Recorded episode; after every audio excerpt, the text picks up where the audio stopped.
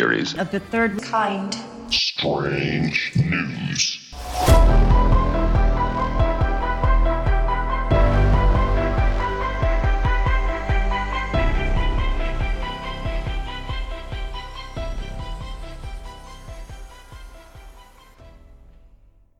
Welcome to Theories of the Third Kind. My name is Aaron. The other host joining me today is Danielson. Hello. Now, before we start today's episode, we do have a quick announcement to make. If you would like to support the show, you can do so by joining our Patreon. For just $5 a month, enjoy weekly Patreon exclusive episodes and access our extensive back catalog of over 185 Patreon episodes that are all ad free. You can now sign up to our Patreon via Spotify by going to our podcast on the Spotify app and clicking on the banner that says exclusive episodes for subscribers. Now, I know things are tough out there right now, so if you can't afford a Patreon membership, but you want to help us out, then you can leave us a written review on iTunes or Spotify. That helps us out a lot. However, don't feel pressure to leave us one. If you don't want to, then that's fine. We just want you guys, girls, aliens, reptilians, Bigfoot, Sasquatches, Chupacabras, ghosts, Illuminati members, underground lizard people, whoever or whatever you are to enjoy the show. Also, remember, our content is entirely human made. No AI, I repeat, no AI was involved or harmed in the process. Also, go check out our merchandise at theoriesofthethirdkind.com and click on the shop button. And there you will see t shirts, and they ship in three to five business days. Yeah. So you will get them in time for Christmas. Whoop, whoop. And that is the end of the announcements. All right. So today's episode is strange news. Now, if you've never listened to one of our strange news episodes, which majority of them are listed on our Patreon, it's pretty much an episode where we select certain news topics to cover that have happened all over the world. And for this week's strange news topics, we are going to talk about a shadowy army unit that has spied on citizens. Surprise, surprise. Mhm. We are also going to talk about a high energy particle that was detected falling to Earth and nobody knows where the hell it came from. We're also going to discuss a headless, armless torso that was found that police said, hey, no foul play. And what other topics are we going to talk about, Dan? One of the strange news articles that we have is about a pond in Hawaii that has done some weird things. Okay. Then another one is about a murder that happened, but the reasoning for the murder is very interesting. And then the last one is about a funeral home in Colorado. Very disturbing. Also, we do have an update to the MH370 Orbs episode. It is a very interesting update that we are going to talk about at the end of the show today. Now, before we get into that, we are going to take a quick break and we'll be right back. All right, welcome back. And that is how today's episode will go. So, with that being said, who's going to start it off? Me or you? Doesn't matter to me. Do we have the dice inside here that we could roll? No. All right. Well, I got the dice thing on my phone. Best two out of three, odds or evens? Odds. Odds. Okay, here we go. First roll is odds. Ooh. 19. Second roll, odds. Three. You're up, Dan. You're going to start it off. What strange news article do you have for us today? All right. So the first strange article that I found is about a pond in Maui, Hawaii. So this started back in October During the fires? Oh, this is after the fires. after right? the fires. Yeah. The staff at the Kealia Pond National Wildlife Refuge in Maui have been monitoring a strange phenomenon that occurred that has turned the water bubblegum pink. Like the color bubblegum pink or actual bubblegum? The color Oh. bubblegum pink. Okay. Scientists say that drought may be to blame for the strange hue of coloring that, you know, is occurring at the pond and warn against anyone trying to enter the water or even try to drink the water till they figure out exactly what is going on. So, like I said, it started back in October when Brett Wolf, the refuge manager, stated, and I quote, I just got a report from somebody that was walking on the beach and they called me and they were just like, hey, there's something weird going on with the water over here. Of course, he's just like, well, shit, gotta go check it out. And the first thing that came to mind when he saw this bubblegum pink colored water was that this could be a concern with, with the algae blooming. Mm-hmm. So they decided to run some lab tests and discovered that toxic algae was not causing the weird bubblegum pink color. The test showed that it was an organism called the halobacteria that was more than likely the culprit for the weird change. Now, halobacteria is a type of single celled organism that thrives in bodies of water with high levels of salt, meaning the salinity inside Kealia Pond is currently greater than 70 parts per thousand, which is twice the salinity of actual seawater. I wonder if you can float on it. I don't think anybody's tried since it's Oh, bubblegum pink. okay. Yeah. I mean, they're warning sense. people to stay out of it.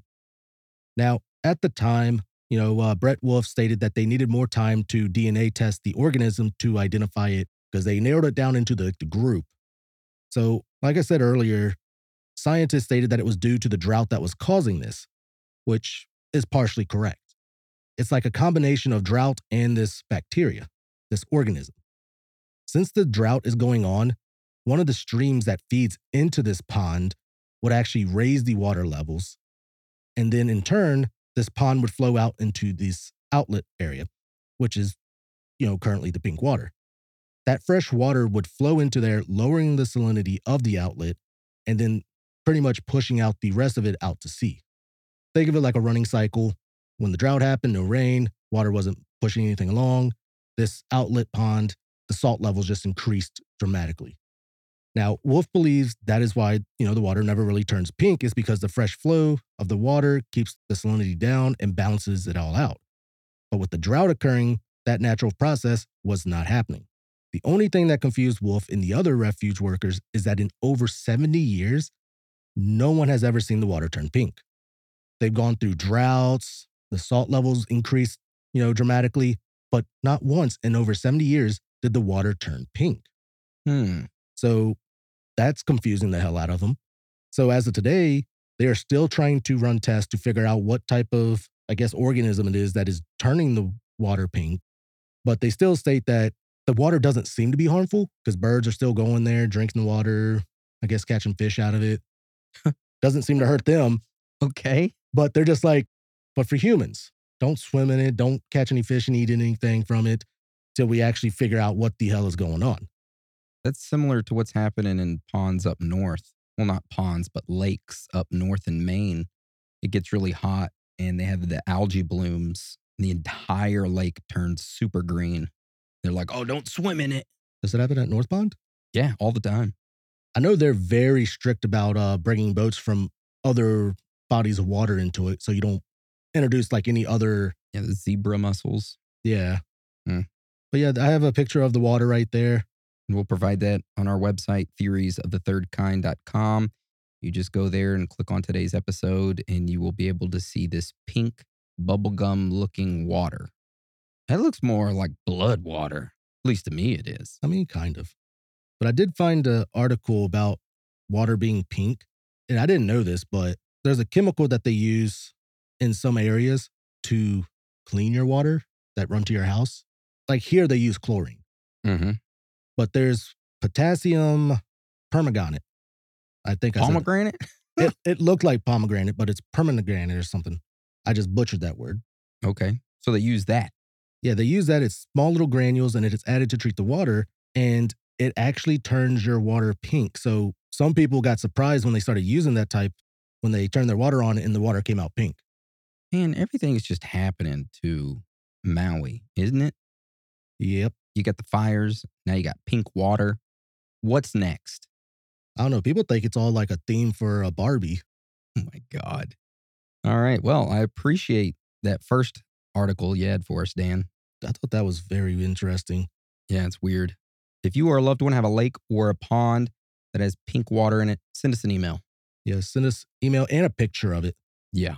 Are you using chemicals in there? Are you using that potassium pomegranate?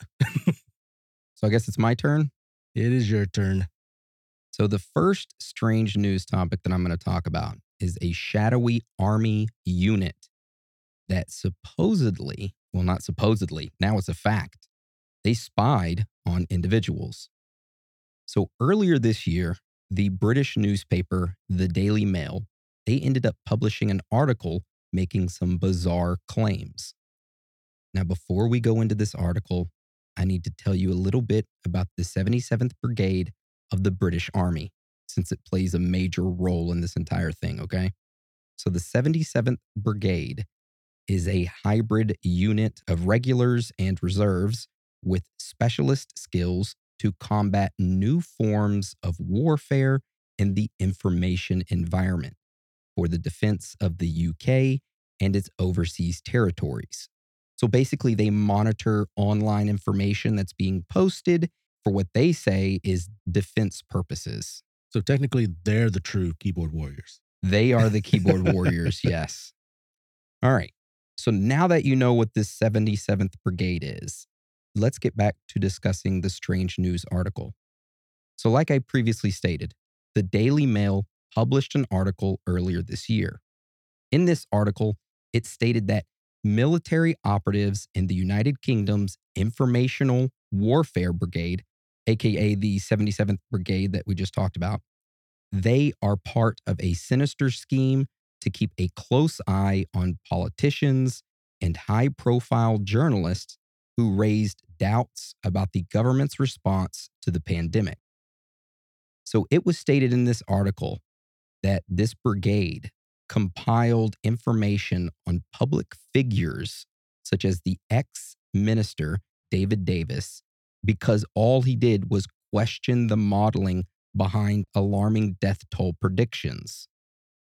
So, when the Daily Mail released this article making these claims, Ben Wallace, who was the defense secretary at the time, he was questioned like, hey, why is the 77th Brigade monitoring people? You know, shouldn't they be monitoring individuals overseas, not your own citizens? Ben Wallace responded with, This 77th unit has recently unearthed information on extremist alliances based outside the United Kingdom. Its role is not to monitor or counter public opinion. End quote. So, following that, everyone sort of forgot about the claims that the Daily Mail made. However, a civil liberties group named Big Brother Watch, they ended up filing a Freedom of Information Act to see if the government had any of these documents that prove that they are doing this. After a few months, they were able to obtain official government documents that contradicted the official statements that Ben Wallace made. Now, before we get into that, we are going to take a quick break and we'll be right back. All right, welcome back. That contradicted the official statements that Ben Wallace made that the 77th Brigade unit had been only monitoring foreign powers. Instead, what was discovered is that these soldiers did indeed secretly spy on the public, and they actually produced reports on those individuals who even questioned government's decision making, and they made notes about all of these individuals. Also, it was discovered that the soldiers filed newspaper articles and even tweets made by politicians of an international ventilator scheme in March of 2020 under the label disinformation, which could have a negative effect on the United Kingdom's reputation. So, after this Big Brother watch got these official documents that proved this, they sent them to the Daily Mail. The Daily Mail then published a follow up article to their first one. And in this article, there is a quote from the director of Big Brother Watch, Silkie Carlo. Silky was quoted saying, The government claims that the information warfare unit's secretive work was focused solely on overseas threats, which are now, ironically, clearly disinformation acting as a cover up for their own political surveillance.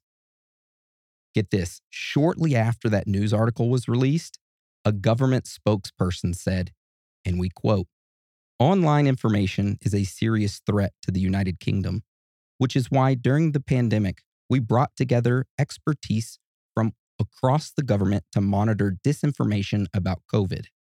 These units used publicly available data, including materials shared on social media platforms, to assess the UK's disinformation trends and narratives. They did not target individuals or take any action that could impact anyone's ability to discuss and debate issues freely. End quote. So, yeah, they pretty much said, hey, we did spy on everyone, but you know, they, they lied about it at the beginning until they were caught with their pants down and they had Mhm. to admit that they did. But pretty much say that it's not as bad as it sounds. Now, there is one thing that I want to say is that the Daily Mail had a quote at the very bottom of that article. And I think it sums up this entire situation perfectly. And I quote Free press and free speech are the foundations of any democracy, yet journalists and politicians appear to be treated like the enemy within. End quote. Sums it up perfectly. So that was my article. Let's get on to the next one, Dan. What do you have for us? All right, so this next strange article that we have is actually an update on one that we previously did, which is about the Oklahoma man named Larry Sanders who ended up killing his fishing partner because he thought that his fishing partner, Jimmy Knighton, would summon Bigfoot to come and pretty much eat him, assassinate him. Yeah, I remember that.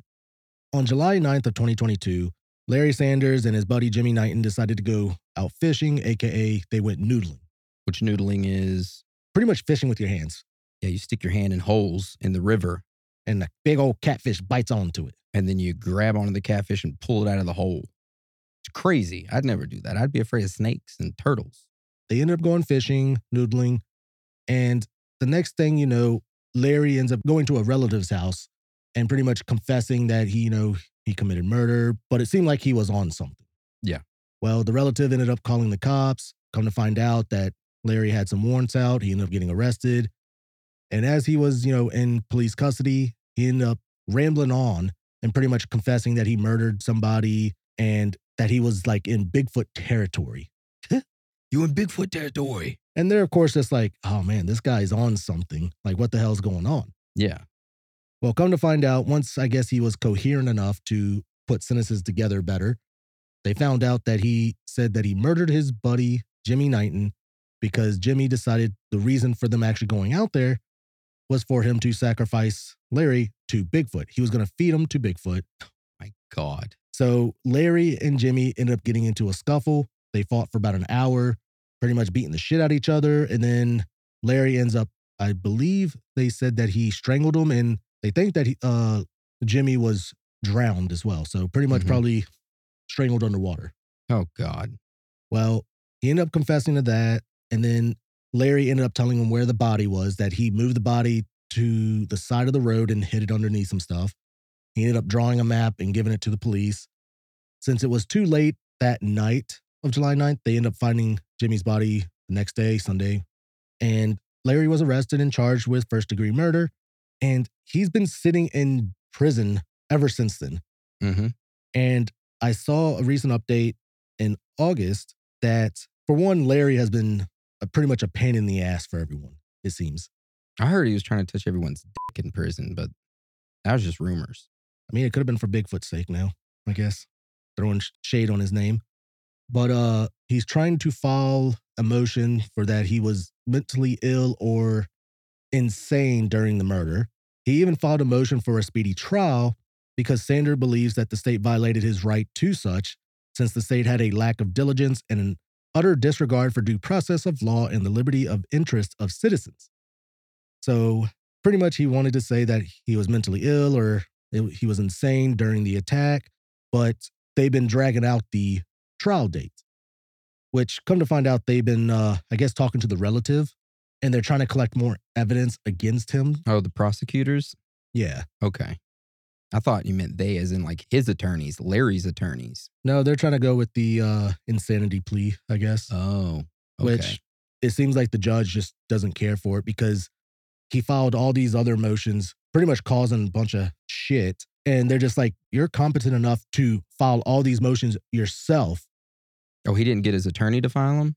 Doesn't seem like it. So they're just like, you know, obviously you're competent. We're, we're not falling for that. So yeah, he's still uh still in prison, awaiting his uh court date. But they said, hey, if he is found guilty, it's pretty much he's gonna probably get the death sentence. I imagine so. Killed his friend. Yeah. Didn't he hit him with a stick or something as he was running away? His friend was trying to get. I kind of remember something about his friend like tried to run away and That Larry ran after him with a stick, tried to hit him with a stick or something. His story's a little weird on how he actually killed him because he said that like they fought for an hour, he strangled him, and then that was it. Fought for an hour. An hour. That's a long time to fight somebody. Yeah. And then when he went to his relative's house and told them what happened, he fought him for an hour, strangled him, drowned him. And the relative even said for some reason, Larry even spoke about firing off two shots at him. So it's like, this guy honestly kind of does sound kind of insane. Yeah. But I still haven't seen anything. I'm guessing they're keeping it all hush hush about the autopsy and everything of his friend. Maybe his friend did get attacked by Bigfoot. No, I'm just kidding. He summoned Bigfoot and uh, Bigfoot turned on him. Yeah. Don't you throw that shade on him. He's running for president. Yeah, 2024. this is all part of the collusion to try to get Bigfoot out of the race. Yeah, and I was just like, I was like, I remember reading up on this before and we talked about it, but then they had the update and literally it's still just being dragged out. Damn. Well, maybe we'll have a conclusion before the end of 2024. Shoot, I highly doubt it. They doesn't even seem like they're anywhere close to having a court date for him. That's the court system, baby. It's slow. It is. All right. Well, thank you for that article, Dan. Yeah, you're welcome.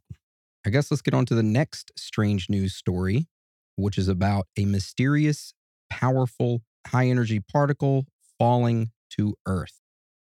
Now, before we get into this story, I first need to give you a quick rundown of what cosmic rays are. And I know that might seem boring, but I summed it up as short as I could, okay? So, cosmic rays are highly energetic streams of subatomic particles that travel through the universe. Imagine it as like a little, little, little bitty speck, okay? Can't even see it. And it's going through the universe. High freaking speeds. It's going, baby, and it ain't stopping. Now, these rays, these cosmic rays, aka the little subatomic particles, they're traveling fast. How fast? Well, they're going at almost the speed of light. So these cosmic rays are made up of about 89% protons, which is, you know, hydrogen nuclei, 10% helium nuclei, and the remaining 1% is made up of heavier nuclei, including even uranium. So it's a mixture of everything. And you have these cosmic rays just traveling through space at incredible speeds, and they are all over the universe. Now, where do they come from? Well, they come from things such as like supernovas happening. So it's pretty much the energy of that explosion. It's shooting off these subatomic particles at incredible speeds. Now, like I said, these rays, these cosmic rays, aka subatomic particles, they're all over the universe and they're happening all the time. Due to this, they are constantly colliding with atoms in our Earth's upper atmosphere. These cosmic rays are striking every square centimeter on Earth every minute. You can hold your hand out and they'll go right through your hand, but they're so small, you don't even feel them. Damn. Imagine that.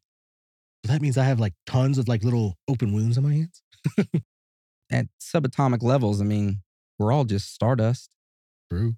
Anyway, it's important to note that not all cosmic rays are the same energy. Some are very, very high energy particles, while others are not. So, scientists over the years have developed machines to measure the energy of these particles. With this information, they can actually track the source of where these cosmic rays came from. Now, throughout the history of tracking these cosmic rays, the energy levels of them would rarely reach anything higher than one EeV, which one EeV is about a million times more than the energy generated by the most powerful particle accelerators made by humans. Jeez. Yeah. So they would rarely reach anything higher than that.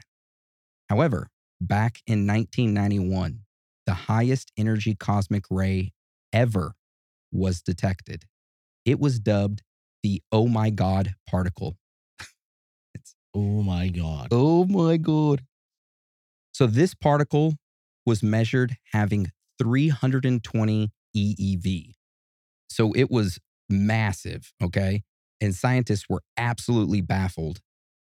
Theoretically, nothing in our galaxy had the power to produce that much energy. Nothing. So, for the next 30 years, no other cosmic ray has even come close to that amount of energy that the Oh My God particle created until now. Now, before we get into that, we are going to take a quick break. This is our last one, so don't go nowhere.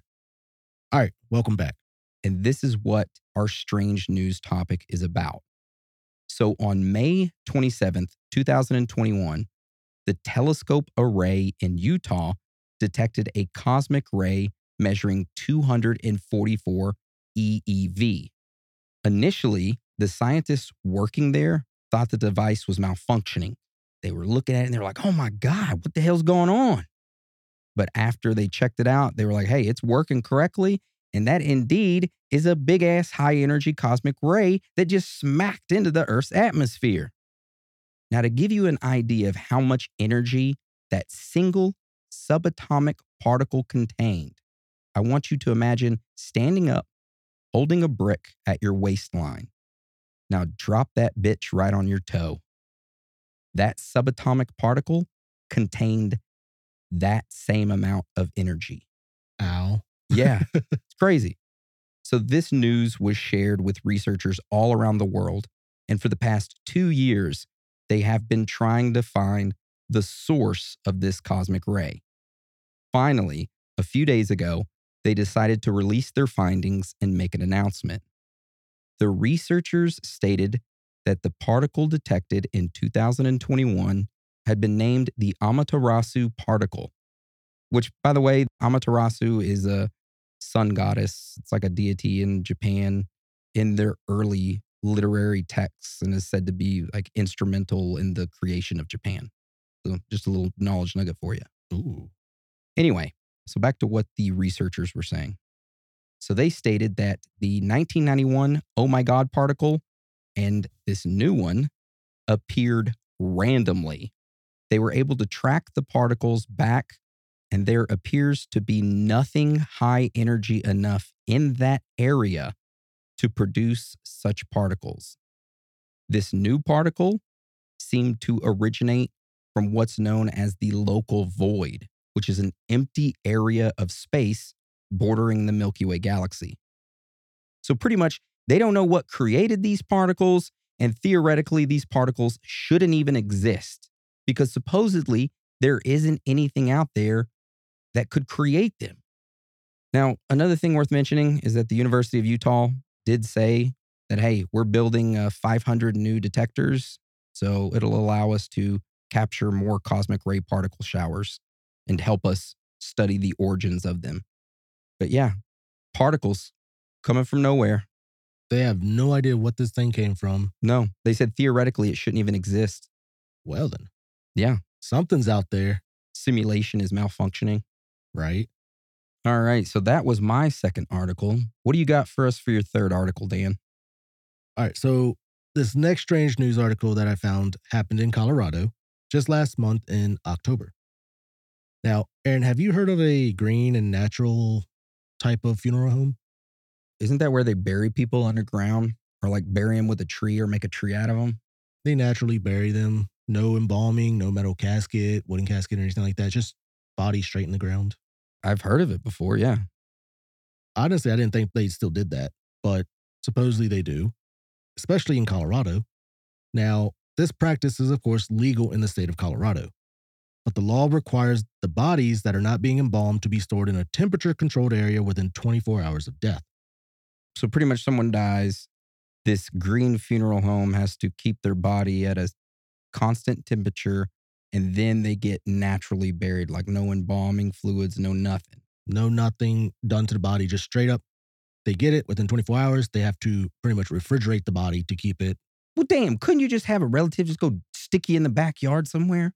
That's what I was thinking. That's pretty much what they do. But this funeral home also does the other cremation as well. Okay. But I don't think they do it themselves. They send the body off to another place to have that done. Oh, so they're like a middle person. Yeah.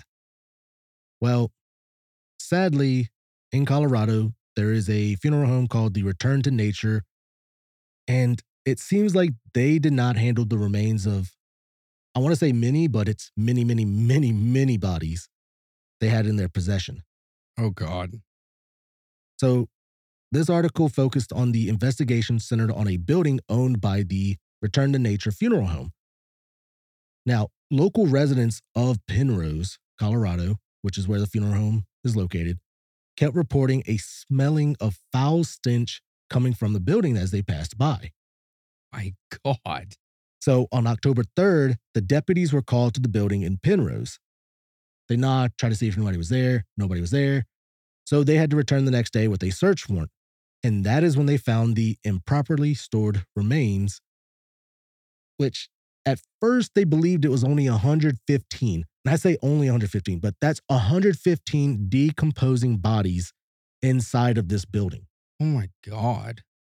But as the investigation went on, and as they were removing the bodies, sending them somewhere else to, you know, be identified, counted, it totaled up to about 189 bodies 189 bodies total. total. How the hell does a funeral home start collecting bodies and just, huh, we're just going to bury these 189 bodies later? Not a big deal. How does that happen? Well, sad part is some of those bodies were supposed to be cremated. Oh God. It don't tell me that the ashes were given to the family. Uh, well, we'll just save that for here in a little bit. Okay. Yeah. So, like you asked, how the hell does it get to this point? How bodies get stored up into this building, and honestly, no one checked in on it. No regulators of the state.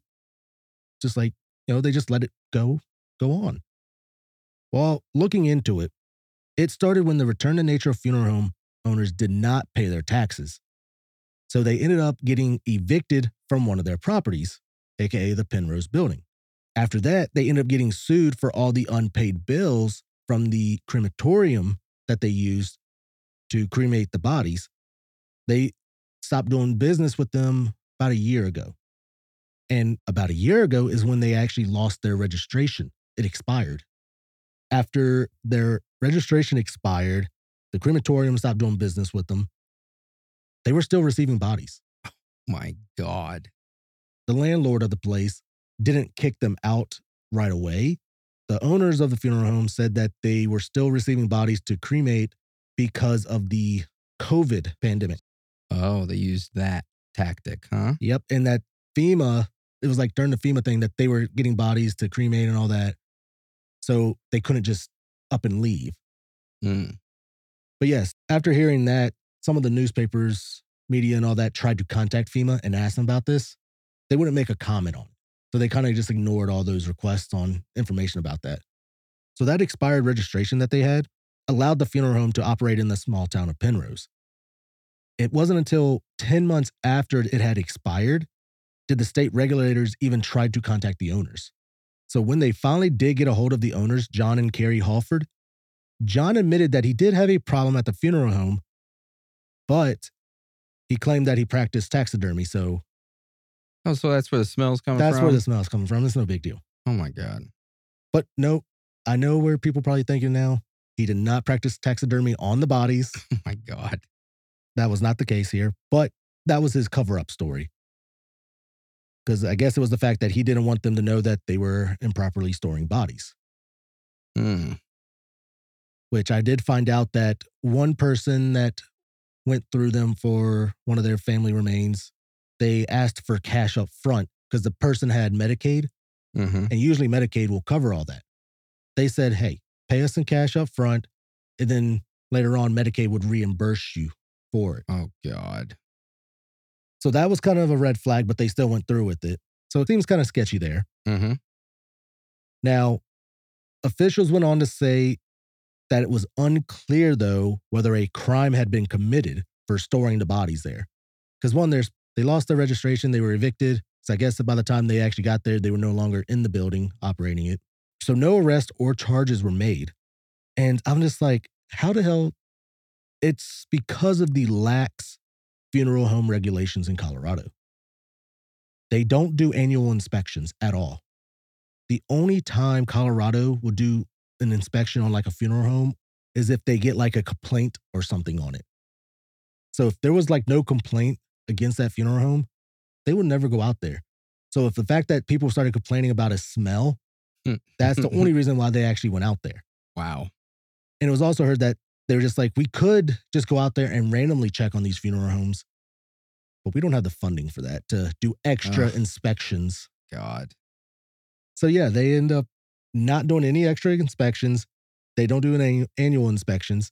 So pretty much this kept going on for almost like a year now before they actually found 189 decomposing bodies. And of course, people were just like, is my relative in that, you know, pile of bodies? Mm, I wouldn't even call it bodies anymore. Probably like goop. Yeah. So that's when I found out that the FBI had to get involved. And it's the same group that they use for airplane crashes to identify bodies and such. Oh, that must be a horrible job. Yeah. So they've taken all the bodies, they're going through, they're trying to help identify the remains so they can actually let the families know, you know, what's happened to their deceased relative, family member. Jesus. But yeah, from reading up on it, there's been no charges, nothing. Nothing's going on. They're just just like, well, we just got to sort it out now. Sort the bodies out? Yeah, that's God. No charges, nothing. nothing. That's ridiculous. And one of the ladies that, you know, paid for her family member to be cremated, she received ashes like within a not even a year ago. Are these actually their ashes, their remains, or not? Yeah. Did you just cook something up in an oven and then send it to me? That's what they're starting to think. Damn. But yet, no charges, no arrest or nothing. If I was a family member and that was one of my relatives, man, I'd be I don't know. The only thing that throws me off though is for a whole year, people like still delivering bodies there. they had to have been. No, they don't just deliver. The funeral home has to go and get the body. Mm-hmm. And then they drive it back, and I guess they just, all right, let's throw this one in the corner. So fed up. Like is. how how can you how can there not be any charges or arrests happening over that? They must be building the case first. I don't know how you. I mean, look, the evidence is right there. Yeah, I mean that's has to be some type of like negligence or whatever. This seems to be very common in the body farming industry. We've talked about it on multiple other episodes about how these individuals buy a warehouse and they talk to these funeral homes that talk to people who've just had a relative pass away and say, hey, you need to donate your body to this science program. But it's not really a science program, it's a for profit organization that takes your relative's body, cuts it up, and sells it to either like a medical research or they deep freeze it and sell like the head and stuff like that, or they sell it to the United States Army and strap your granny to a bomb and blow it up.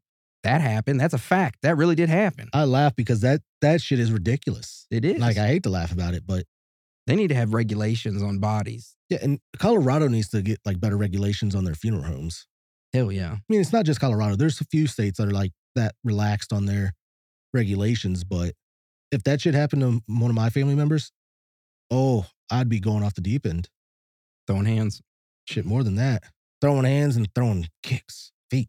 All right, Dan. Well, thank you for that uh, news article. And I wish, I wish I could say that it gets better. But my last strange news story is similar. Ooh. It's similar in a way of, of it being a body. So around two weeks ago, on Friday, November 17th, the New York City Police Department got a call from an individual at Breezy Beach in Queens. This individual stated that, hey, I'm fishing near Silver Gull Beach Club near Breezy Point on the Rockaway Peninsula. I think there's a dead body next to me. I'm not 100% sure. You probably should send somebody. So the police were like, okay. They drove to the location, and what the police discovered was an unidentified human torso. It had no head, no arms, but only two of its legs attached, and it was wearing a pair of red Adidas swimming trunks. So the police started an investigation into the matter to try and identify who this individual was and what happened to them. Only a few days later, on November 20th, the police made an announcement. They stated that the headless, armless torso that washed up on the Queen's Beach last week likely belonged to acclaimed Irish filmmaker and photographer, 44 year old Ross McDonnell. Now, the officials also stated that Ross was last seen leaving his Brooklyn home more than two weeks ago, that they contacted some of his friends who were able to identify that the torso was actually his through distinctive birthmarks. Now, the police went on to say that what happened to Ross is that on November 4th, he likely went for a late night, what they call wild swimming at around 10:30 p.m. Officials then stated that Ross likely vanished under the waves that night. Also, the reason that his head and arms were both gone is because the waves and the surf that night was very rough. The police chief went on record stating, and I quote, the way it was described to me was the churning of a washing machine. The body going back and forth and hitting the rocks could have caused the limbs and the head just to be ripped right off. Officials also stated that they don't suspect foul play, but they are trying to get access to the Marine Park video camera feed to see what actually occurred that night, but they are having issues locating that video.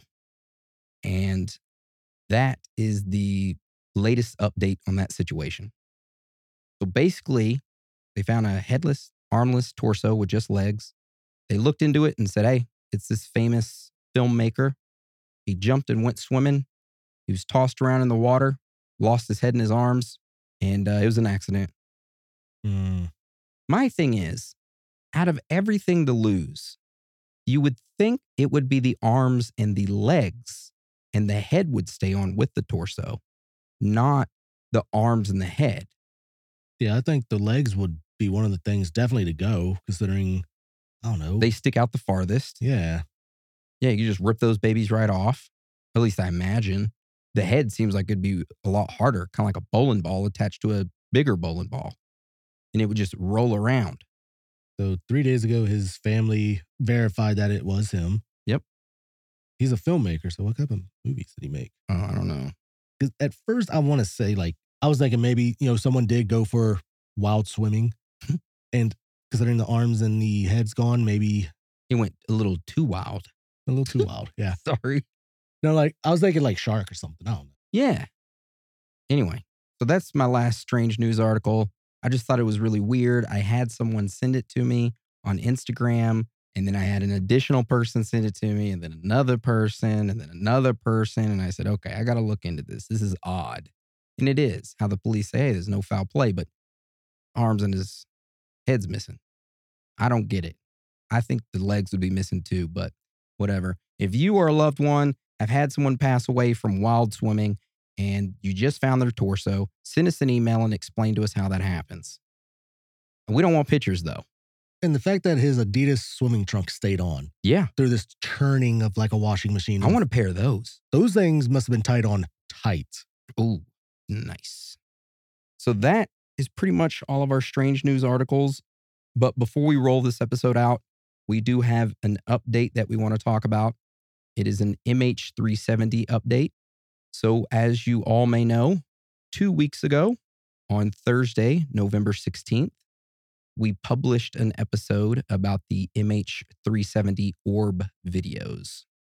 Well, that following Friday, after we posted that episode on November 24th, the hacker group Anonymous ended up posting a video on YouTube talking about the MH370 orb videos. The following day, Kim Dotcom went on Twitter. If you don't know who he is, he's a famous hacker from back in the day who owned the website Megaupload. Oh, that, that Yeah. Anyway, he was on Twitter or X, whatever you call it, and he shared a post of the videos with the following. He said, and we quote, I'm here with offering a reward of $100,000 to anyone who can provide the original videos without the orbs. I want to see real evidence that debunks your research on the two videos. I watched every single debunked video and they are all insulting to anyone with half a brain.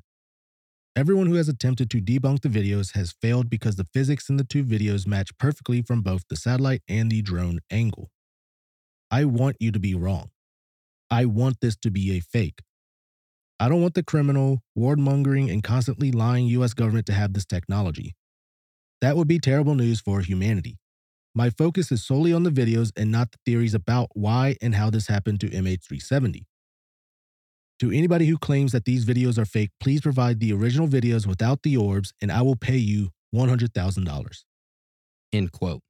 So that's what Kim Dotcom offered $100,000 to anyone who can provide the original video without the orbs. You know what? No one was talking about these videos before we posted the freaking episode on November 16th. A little over a week after that, Anonymous posts a video about it. Now it's blown up. Damn. Ahead of the game. Trying to be. So, yeah, if anybody has that uh, original video that shows it to be fake, Send it to us and then we'll send it. yeah, go ahead, send it to us. We'll verify it. Okay. Send it over to Kim Dotcom and you got $100,000 waiting for you. Which, by the way, I did hear that he increased it to, I think, either like 140 or $150,000 now. that means no one's provided any. Nothing. Hmm. So that's the update on MH370 and pretty much the end of today's episode, which is strange news. I hope everyone enjoyed it. And I hope everybody had a great Thanksgiving break and that you ate a lot of turkey and ham and everything. Well, with that being said, I want to thank you for joining us today. And again, thank you for your support. You are all amazing, every single one of you. With that being said, Dan, you want to roll us out? Sure will. It's okay to be out of this world with your thoughts. Because you are not alone. Boom.